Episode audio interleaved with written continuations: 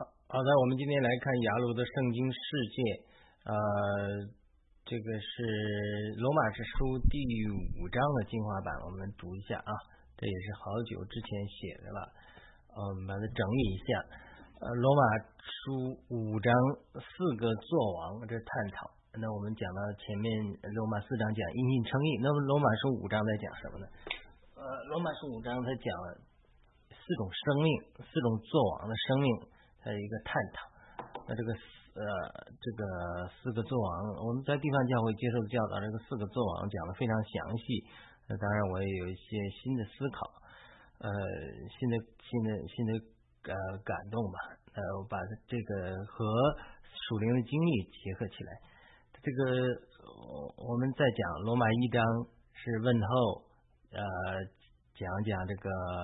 呃，罗马教会里面这个背景问题，呃，到犹太人在和外邦人各个批评一下，这个呃打这个各打一个板子，然后呢讲呃靠律法不能得称义，然后因信要称义这样的一个经历吧。那么因既然我们讲因信称义了，我们怎么因信称义呢？所以他其实罗马五章在继续讨论因信称义。并且更往前一步，他提出我们与神和好之后就得救，之后悔改之后与神和好之后，要更在他的生命里得救。这是五章十节，就是说，呃，我们基督徒不仅仅是得救就够了，而是要成圣，在生命里得救，在他的生命里更多的蒙拯救。这个在地方教会我们讲了很多的，当然不光是地方教会，很多讲教会也讲，比如约翰威斯理，他们讲第二次的得胜。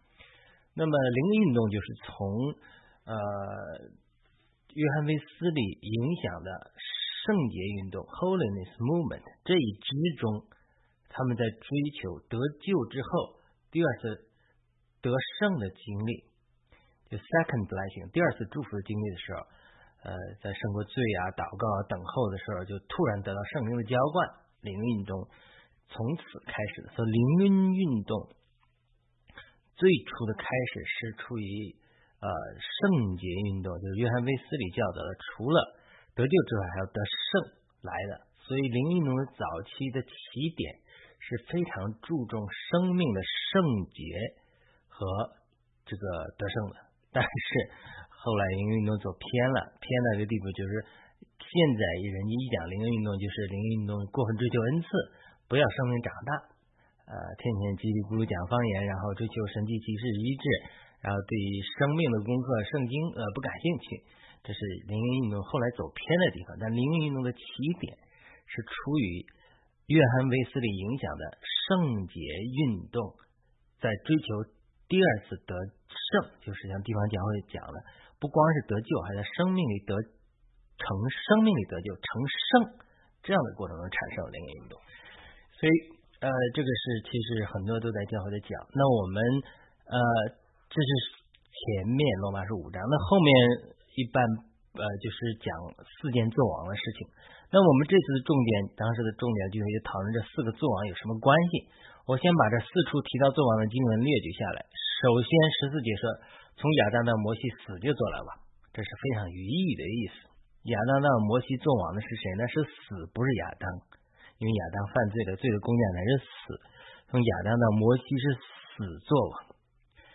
第二处是十七节说，若因一人的过犯死，就借着一人做了王，那些受羊一之恩，并羊一之一恩赐的，就要借着耶稣基督一人在生命的作王。这个十七节提到两次作王，第一次是死作王和第一次。第一个这个十四节的亚当到摩西死作王是一样的。第二个作王是受到洋溢之意、洋溢之恩的人信徒在生命的作王，这是第二个，这是另外一个不同的作王。那么第三次和第四次提到作王是在二十一节提到的，是罪怎样在死中作王，这是罪作王。恩典也这样借着义作，这是第四个恩典将这个义作王，接着。第二人借着主耶稣基督永远的生命，这里面有两个作王，第一个是在罪在死中作王，第二个是恩典的借着义作王。看上去很很小，其实有很强的很属灵的实际意义。我们再讲，一个是死作王，一个是生命的作王，信徒的生命的作王；第三个是罪作王，罪在死中作王，它跟死作王不一样，是罪作王；第四个是恩典借着义作王，是恩典作王。它这个四个作王是不一样的。亚当到摩西是死作，那么亚摩西到这个主耶稣基督来之前是谁作王了？他是律法作王。他是律法作王，律法是杀死人，对吧？这是罪作王，律法是因为做过过犯增多的，所以他所谓罪作王就是律法作王。他是呃摩西到基督之前，但基督来了之后，就是基督恩典在义中作王，就是基督做的恩典作王。那好了，其实这这个这个顺序最后一个才是说信徒在生命中作王，就是有一天我们的。呃，基督的生命在我们基督徒里面已经充满了，不仅得救了，而且胜过了罪，有第二次得胜的经历，或者有这样的经历之后，我们基督徒或者教会应该是在我们是在生命的作王。它其实四个作王，我再讲这四个作王的属灵意义，就是亚当到摩西是死作王，因为什么？律法还没出来，律法没出来之前是死作王，因为。因人犯了罪，罪的公价乃是死，死作王。律法然后颁布进来，亚摩西到耶稣基督诞生之前，律法作王。那律法来了，它是带生命的。很多人以为律法是杀死人的，那是只是一方面。它律法是带进来生命。律法怎么带进生命？就是你如果守律法，你就得着得着救恩。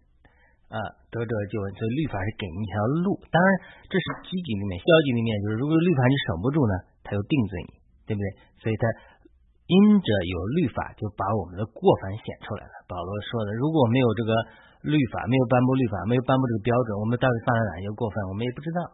就像小孩子一样，父母没给你设立这个标准律法之前，你到底犯了什么罪，怎么衡量你，对不对？所以一旦有了律法来了，人的罪就显出来了。他不是死作王啊，他是律法作王或者罪作王，这是两个不同的概念。这是摩摩西到主耶稣之前，这是律法作王。律法作王其实作作王，因为什么？律法本来给你带生命，但是你人的肉体有限，呃，胜不过罪，所以就罪作王。每次呃，就是保罗在罗马经常讲，他他他是有心思中有好的律法，但他心思中好的律法行不出来，他肉体中罪的律法太强。所以他罪就胜过了心思中好的律法，就是等于罪胜过了律，本来是律罪胜过了律法，本来是律法作王，但是因为罪太强了，罪就胜过了律法，罪作王，就这个意思，就是死作王，罪作王。那主耶稣基督来了，主耶稣作为恩典作王，这不就很简单吗？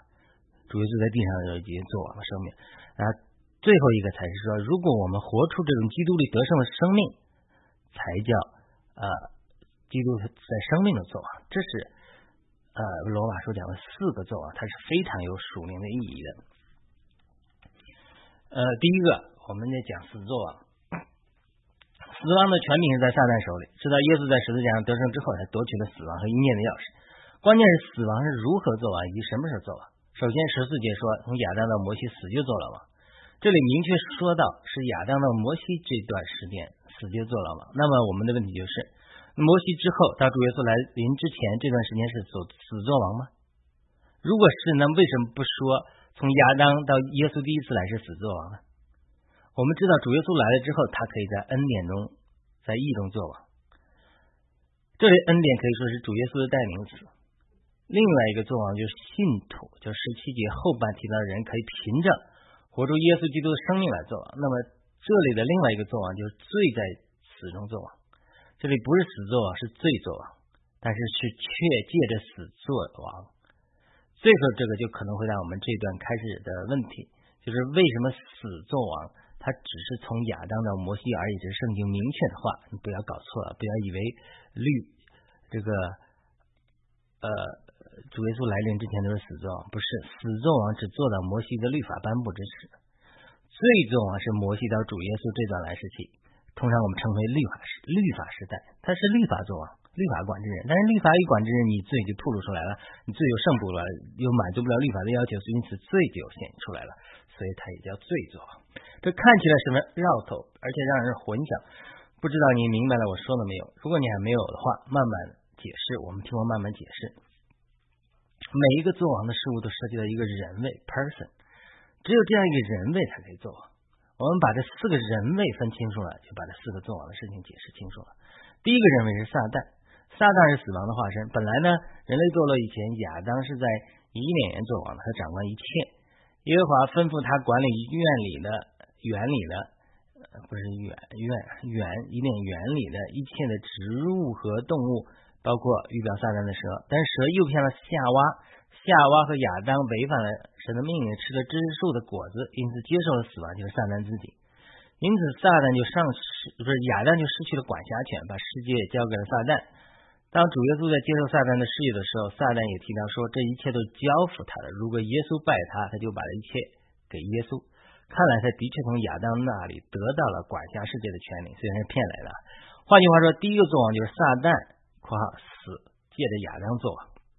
十二节说，这就是如罪是借着一人入了世界，死又是借着罪来的，于是死就遍及众人，因为众人都犯了罪。这里意思是亚当犯了罪，带进了死亡，就是撒旦的生命。撒旦的死亡的生命，借着亚当亚当进到世界里来，来统治人类。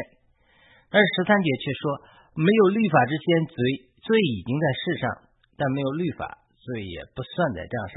为什么呢？我举一个例子你就明白了。我有个女儿，是几年前写了。我们我和太太说，让她三岁之前随便玩，不管她，不不严厉的管教她。但是她三岁就要跟孩子立规矩，如果犯错就好好管教他。这就设立律法的意思。神也是我们的父亲，基督徒的父亲，也是以色列人的父亲，也是人类的父亲。神之所以把律法设立之前的罪不算在账上，其实不是，其实是不算在我们账上，而是算在撒旦账上。因为撒旦诱骗了夏娃，但是人犯罪之后，神进来干涉和审判，说女人的后裔后裔要伤蛇的头。这创世纪三章十五节，这当然是指着耶稣基督说的。耶稣基督来了要毁坏撒旦这个古蛇，但是如何引进基督呢？除了从童女而生之外。主要是借着律法引进基督，加拉太三章二十四节，因因此律法的颁布就不再是死作了。为什么呢？首先，律法呛响了撒旦的丧钟。小的时候，我在中国每年的中国春节都要点鞭炮。我很小的时候就喜欢点鞭炮，特别是两响那个雷管，但又害怕炸到自己。隔壁的邻居因为点那个雷管两响，把手指都炸断了，嘣炸断了。所以我就想到了一个办法，在这个鞭炮两响的芯上缠上一个长长的纸条，哎，让我点燃纸条的时候，鞭炮不会马上爆炸，我还有足够的时间跑开。然后我就观察那个纸条慢慢燃烧，最后点燃了鞭炮。这里我加上的纸条就好像圣经中的律法一样，它的目的，律法的目的是引进基督。当律法颁布的时候，就好像我点燃那个纸条一样，鞭炮的点燃预表耶稣的救恩，很快就要带到了，他们连在一起的。虽然律法颁布之后很久，耶稣基督才来，但是天父的时间和计划已经安排好了。耶稣来了之后，他被钉十字架，就好像我小的时候的鞭炮一样，把仇敌嘣炸跑了。中国人为什么把春节点炮呢？传说有个鬼叫做年，点燃鞭炮和红色的贴红色的对联就可以把它赶跑。有人据此推论说，古代的中国人可能认识以色列的神，并且继承了以色列的一些传统，比如有人说。红色的对联模是模仿以色列人出逾越节的时候在门徒上门楣上涂羔羊的血，这当然是一个题外话。虽然颁布了律法，但他并没有立刻带来改变。但撒旦作王的丧钟嘣敲响了，这可能就是一个原因。为什么保罗在这里说亚当到摩西是死作了王？但是律法颁布之后，就是不是死作王？那律法颁布之后是谁作王？是罪借着死作王。是罪作王，第一个作王是死借的亚当作王，这是颁布律法之前的事情；第二个作王是罪借着死作王，是律法颁布之后到主耶稣来临之前的事情。这里的主语不再是撒旦，而是罪，罪是与律法相对的。二十节说，五章二十节说，律法插进来是叫过犯增多，这句话都很混，让人混淆。为什么律法插进来叫过犯增多呢？为什么这么说呢？我用我前面举的教育孩子的例子来说，律法就是设了规矩，设立规矩之后才显出你犯了哪些错误。其实不是你犯的错误更多了，而是你犯的错误更多显明出来了。律法的功用就是铺路人的罪。比如就为记载，耶和华颁布安息日的律法之后，一个人在安息日出去捡柴被发现了，并且带到摩西那里。摩西求问神该走怎么办？耶和华对摩西的指示是让以色列人拿石头打死他。民数记十五章三十二至三十五节。那么在耶和华没有颁布安息日的律法之前，人有没有贪心违反神的罪，安息日去捡柴呢？他有的。人本来从亚当就开始办背叛了神，但是为什么这里这个捡柴的人背叛神的命令就要被处死呢？因为安息日的律法把这个剪裁的人背叛神的命令的罪显明出来，所以这是个属灵意义。这里做王的不再是撒旦和死亡，就是一颁布律法之后，撒旦就不再做王了，死亡就不再做王。这里注意变成了或者人类变成了罪，就罪接着死做王。那么这一点有什么不同呢？亚当的摩西是死作王，其实死接着罪作王，就是作为死亡的撒旦借着亚当的犯罪获得了管理世界的权利。那么第二个阶段，罪如何接着死作王？这是死作王和罪作王是不一样的，罪借着死作王是不一样的，因为人类犯罪之后就带来了死亡。五章十二节，罪就接着内化在我们的死亡的生命。来管辖我们，这个很难解释啊！我再举一个例子，就像神造人的时候，神的一口气加上泥土造的人，这两个一结合成活的魂，对不对？创世纪二章七节。那么这个活的魂就是亚当，神所做的工作就撒旦就会模仿，这个就是撒旦的模仿。当撒旦把使生命死亡的生命或者气，加上眼对的亚当的犯罪结合起来的时候，他这一结合就创造了一个犯罪的亚当堕落的魂。这是第二个阶段。就是亚当作为堕落的魂来做王，换句话说，第二阶段不是死作王，不是撒旦在做，而是撒旦借着亚当堕落的魂作为罪来做。再举一个例子，撒旦就好像美国很多社区和学校流行的毒贩子，他会诱骗你吸毒，这个时候毒品，毒贩子借着死亡毒品来做。好，当你上钩了。吸毒成瘾了，毒贩子根本不需要去再诱骗你吸毒了，你已经得到一个吸毒的生命了，自然会去吸毒。这个阶段的做法和第一个阶段做法是不完全一样的。毒贩子甚至可能躲起来，诱骗你的毒贩子可能被抓起来了，但是你里面的毒瘾的生命还在控制你，不是毒贩子直接控制你，而是毒品直接控制你。毒贩子带来的毒品，毒品又会带你去找毒毒贩子，可能不同的毒贩子购买毒品。同样，罪带你死亡，死亡又带你更多的罪，一直循环下去。所以，第一个阶段死作王就毒贩子王，毒贩子借着你的软弱和罪作王。你如果拒绝吸毒，毒贩子可以说对你没有任何办法。撒旦是有过主耶稣，但是主耶稣就没有犯罪，他就毫无办法。这是撒旦的诱骗和毒贩子欺骗。这里撒旦的诱骗和毒贩子欺骗固然是原因，但归根结底是因为你里面有软弱才能犯罪，对不对？第二个阶段是毒瘾做完，就是因为你第一次软弱的罪、被欺骗的罪，已经把毒瘾或者犯罪的生命已经接受到你里面来了，因此这个罪接着死做，就是你的软弱的堕落的生命有了毒瘾的生命完全控制你了，这个生命会让你去找毒贩子死亡。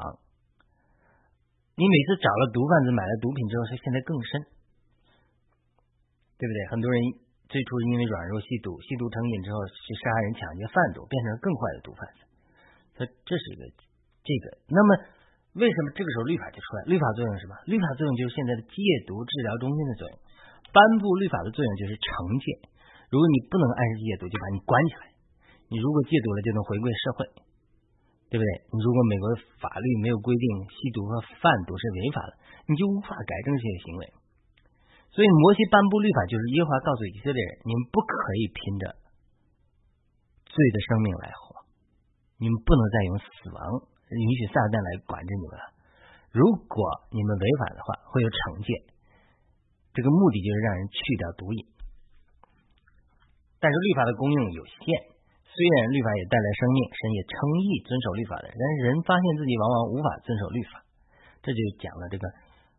最初是毒骗子骗了你，那是叫毒骗子作；现在呢，毒瘾在你里面发作，这叫罪作。罪是在人肉体里面的，因此保罗说道，他发现自己肉体里有一个罪的律，七章二十三节；他的心思中有一个善的律，二十二至二十三节。罪七章二十二至二十三节，这两个律交战，肉体中罪的律胜过他心思内服侍神的律，让他成为一个苦恼的人。在罗马八章，他发现在的灵里还有另外一个律，就是生命之灵的律，让他脱离了罪与死的律。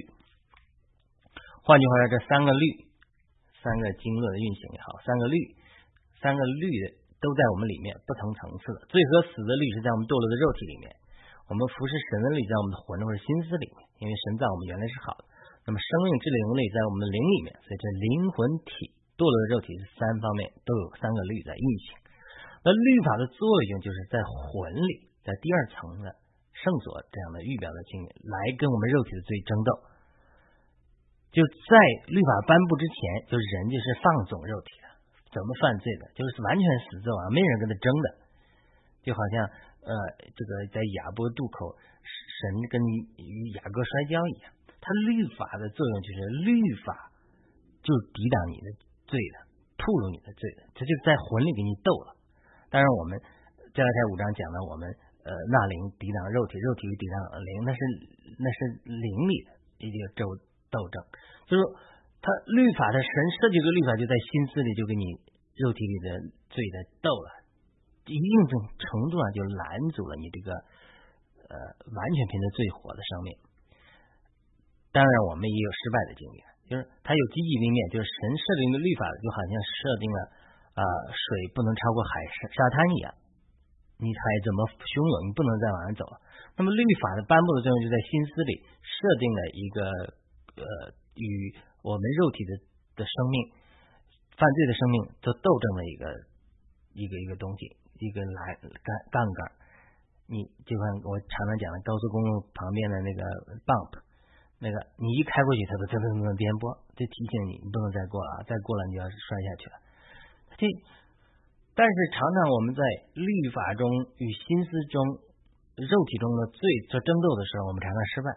律法还要被打败，就好像你非要硬开车从呃那个 bump 开过去，开到楼那个这个呃高速路下面，你也你你桥底下你你也可以做的，因为什么？你有自由意志的。就是他虽然保罗的经历就是这样，他虽然心思里希望遵守神的律，但是肉体却无法遵守神的律。每每次人企图胜过罪。结果都是罪的肉身借着我们里面接受的毒瘾，就是死亡来做王。本来律法是要带我们进入生命，但是因为我们肉体太过强大，因此每次反而违反了律法，因此又被律法定罪。这个循环就是堕落的肉体接着死亡的生命，比如毒瘾，来胜过我们魂里好的生命，让我们更多的进入死亡。律法就成了杀死人的工具。当然不是律法的问题，是肉体的罪的问题。这样不断征战的结果，就带进一个认识。到一个地步，人类真的是无法通过自己的努力摆脱罪的影响，甚至无法通过守律法来摆脱罪的影响。最后一定需要一个救主来拯救他们，并且除去他们肉体的罪。就是人类作为一个集体，或作为以色列作为集体的守律法，到一个地步，他真的无法得救，他就从内心发出保罗在罗马七章一个呼号一样：“哎呀，我真的需要一个救主，弥赛亚，快来吧！”这就是律法引进基督的方法，律法。如何引进基督呢？就让你在守律法跟肉体的罪在缠斗的时候，你还是无法胜过。最后说，我还是需要个救主，因为靠我的努力，我不能进到太空里去，我还需要一个宇宙飞船，让我脱离这个地球的引力，脱离罪与死的力。所以，他这个就叫律法引进基督。就前面我讲的，我这个点这个炮仗。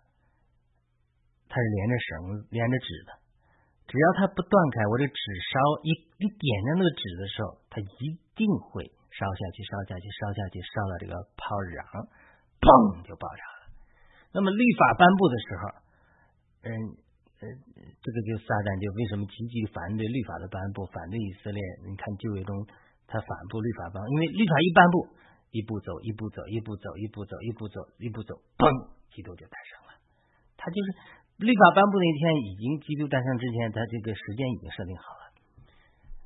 就好像呃，我躲在后面看这个纸点燃了之后，一直一直这个纸捻点燃点燃点燃，哎，最后点的这个炮仗这个燃燃芯儿的一样，嘣就爆炸了。那么神一颁布律法，耶稣基督诞生就不可避免了，因为其律法的作用就是让人挣扎到一个地步，说真的需要救助，嘣，时间到了，救助就诞生了。所以这就是律法引进基督。为什么基督是律法和先知的总纲？就这个意思。那么当主耶稣基督来了，他成了从神来的恩典，他不仅在地上不犯罪，他也在十字架上胜过了撒旦的罪。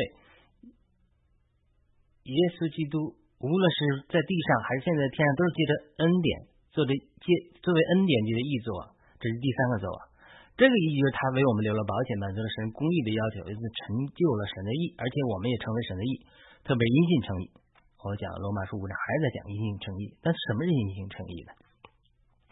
因称义就是你要，你你你亚当的生命无法是死的生命，律法也不能让我们得救。那最后我们要信靠耶稣基督因信称义，对不对？这是这个是这是前三个作。那但是很多基督徒得救了，确实没有胜过罪和肉体。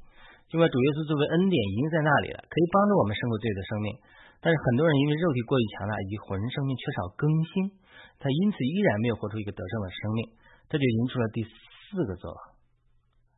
或者第三个作王，那第四个作王就是信徒在生命里做。这个呃，我们讲主耶稣在恩典里，那是第三个作王。这个第四个作王，信徒在生命里做。那么，如果真的因信称义，也会因信而活。因信称义是基督得得救的真理。那么，什么叫第四个作王？生命的作王就是因信而活，真正活出基督来。如果我们活在对神真实的信心里，我们接受会就会接受神的灵在我们里面给我们预备的生命之灵的律。但是正好像主耶稣已经成就了救恩，但是很多人不信，因此无法得到这个救恩。那么很多基督徒也因着不信还是信心的问题，无法得到生命之灵这个律的供应在咱们里面运行。虽然基督徒很多人因信得救，但是我们需要更多的信心来经历十字架功课，让生命之灵在。的律在我里面运行并变化我们，让我们因信而活。生命之灵的律就好像电一样有大能，但是在魂里的不信啊，甚至我们外面肉体的犯罪啊，就好像绝缘体一样，让这个大能无法运行。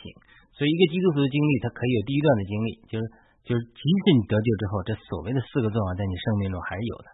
撒旦借着死亡来控制你，就好像毒贩子借着的软弱和犯罪依然在控制你。这这是这是第一阶段的经历。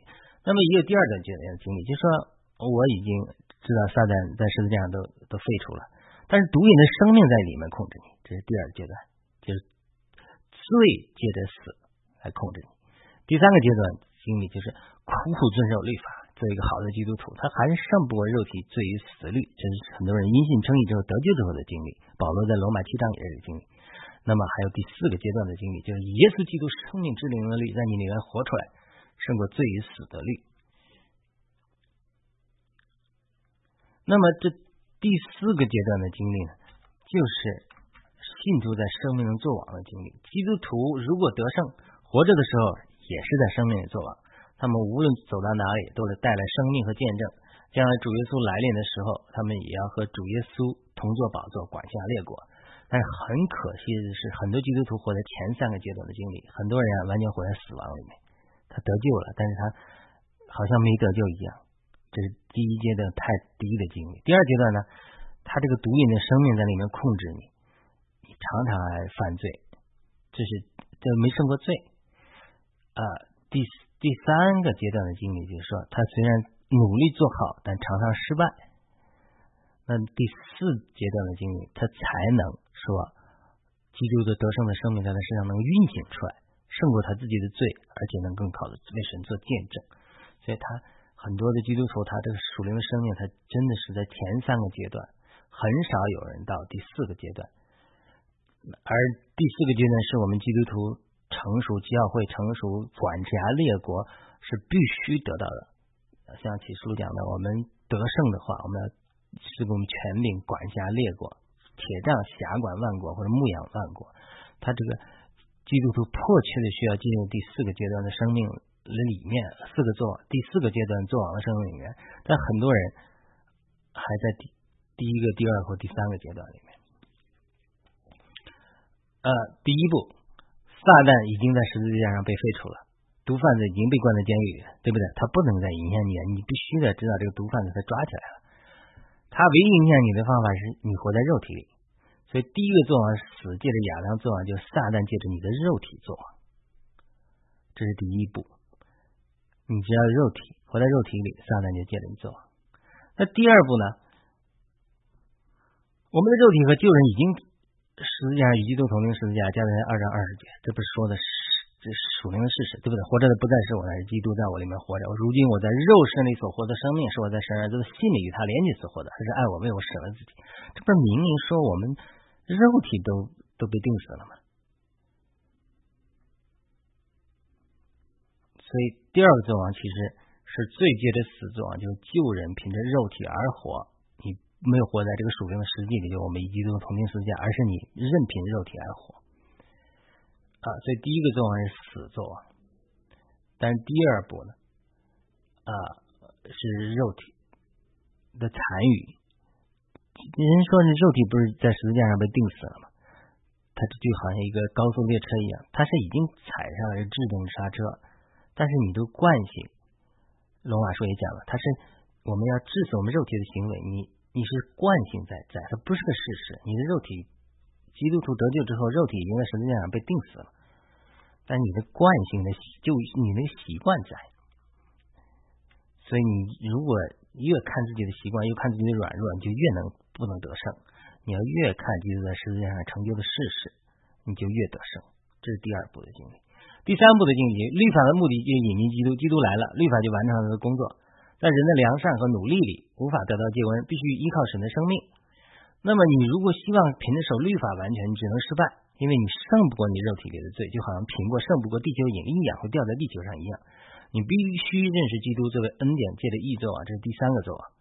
这个很多基督徒有这样的经历，很多基督徒有这样的经历。我在呃，我知道很多传统福音派的教会的比较保守的教会，很多有这种呃律法主义的情景。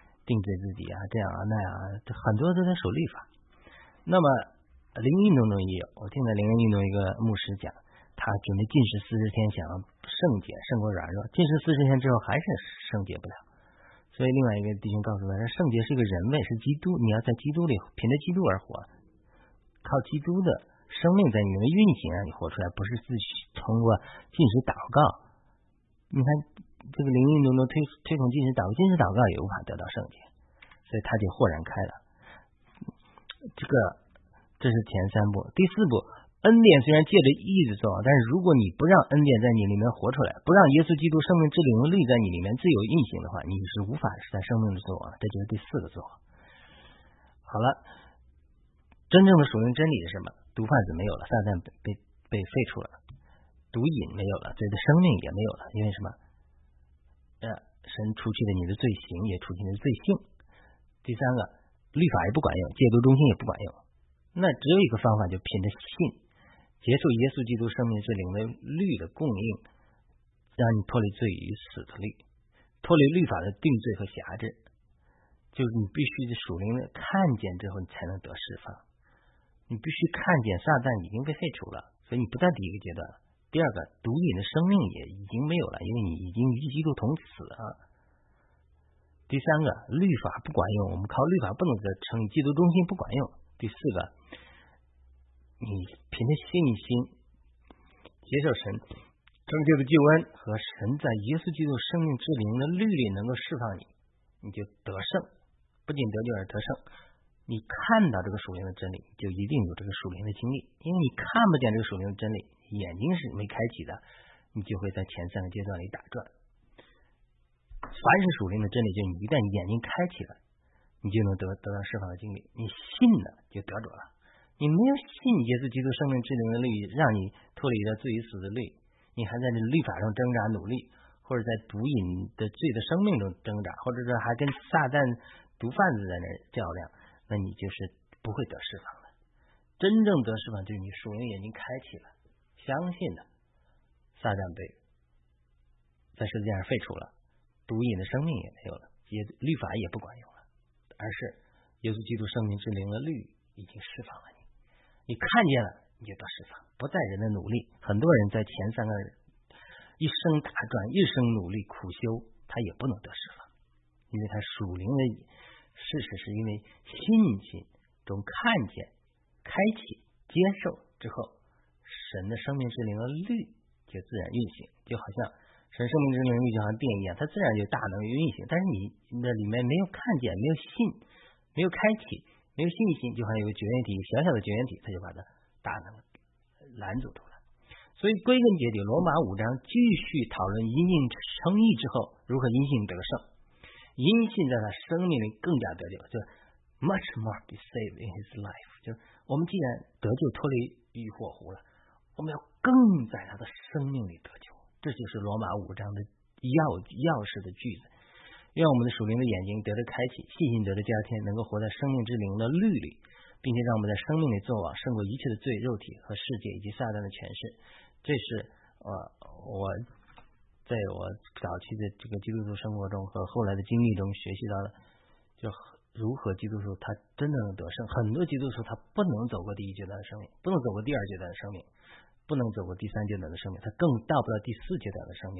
因此，每个个人的信徒，他他的生命，他他不更到第四个阶段，在生命之灵的律里罗马八章的经历里的时候，那么教会整体就是软弱的，因为少有胜过罪，少有胜过律法，少有胜过呃死亡的的信徒的生命。那教会都是整个生命的阶段都在前三个阶段打转，那你整个教会能刚强吗？整个教会不刚强，它就不会发光；整个教会发光不够亮，社会就黑暗嘛。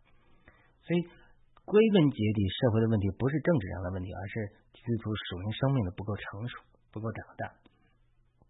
你想想吧，全世界有啊，至少几十亿基督徒，那那美国也有至少一半，百分之六十也是基督徒。那为什么美国基督徒还在政治上各方面不能得势，被人家反对神能压制住呢？那是因为整个基督他这个虽然人数基数有一定，但他那个属灵的生命是非常幼小的、幼稚的，属于属于前三个阶段。有的人很多都连胜过死得救了，跟没得救一样。第二个，有人得救了之后，还在肉体极强大中。活着罪的生活。第三个，很多人还在律法中挣扎，还在律法中挣扎，没进到第四个阶段，在生命之灵的律里得释放。所以，当我们很多的信徒在去操练这个属灵的事实，他这个完全不在努力，你你努力一辈子也得不到的。他完全是在一个信心和属灵中的看见真理的释放。你们认识真理，真理必让你们得自由。你都没相信。这个撒旦被废除了，你就觉得他力量很强大。你没相信你的毒瘾的罪的生命已经在十字架上被除去了，你自然就胜不过这个罪的生命。如果你没看到律法已经无法称义，你就不会去守各种各样变调的律法，无论是以色列人条文的律法，或者现在教会各种各种各样的律法、律法主义。你凭着信才能得救。凭着信才能得生，凭着信才能得胜。这种得胜的经历，属灵得胜的经历，是呃基督徒永远不会过时的一个经历。我们呃需要更多的呃弟兄姊妹去查考和操练。好的，那我们今天的呃分享就到这里，我们在下次继续，请你点赞、转发、推广主的话语。我们也讲的这个。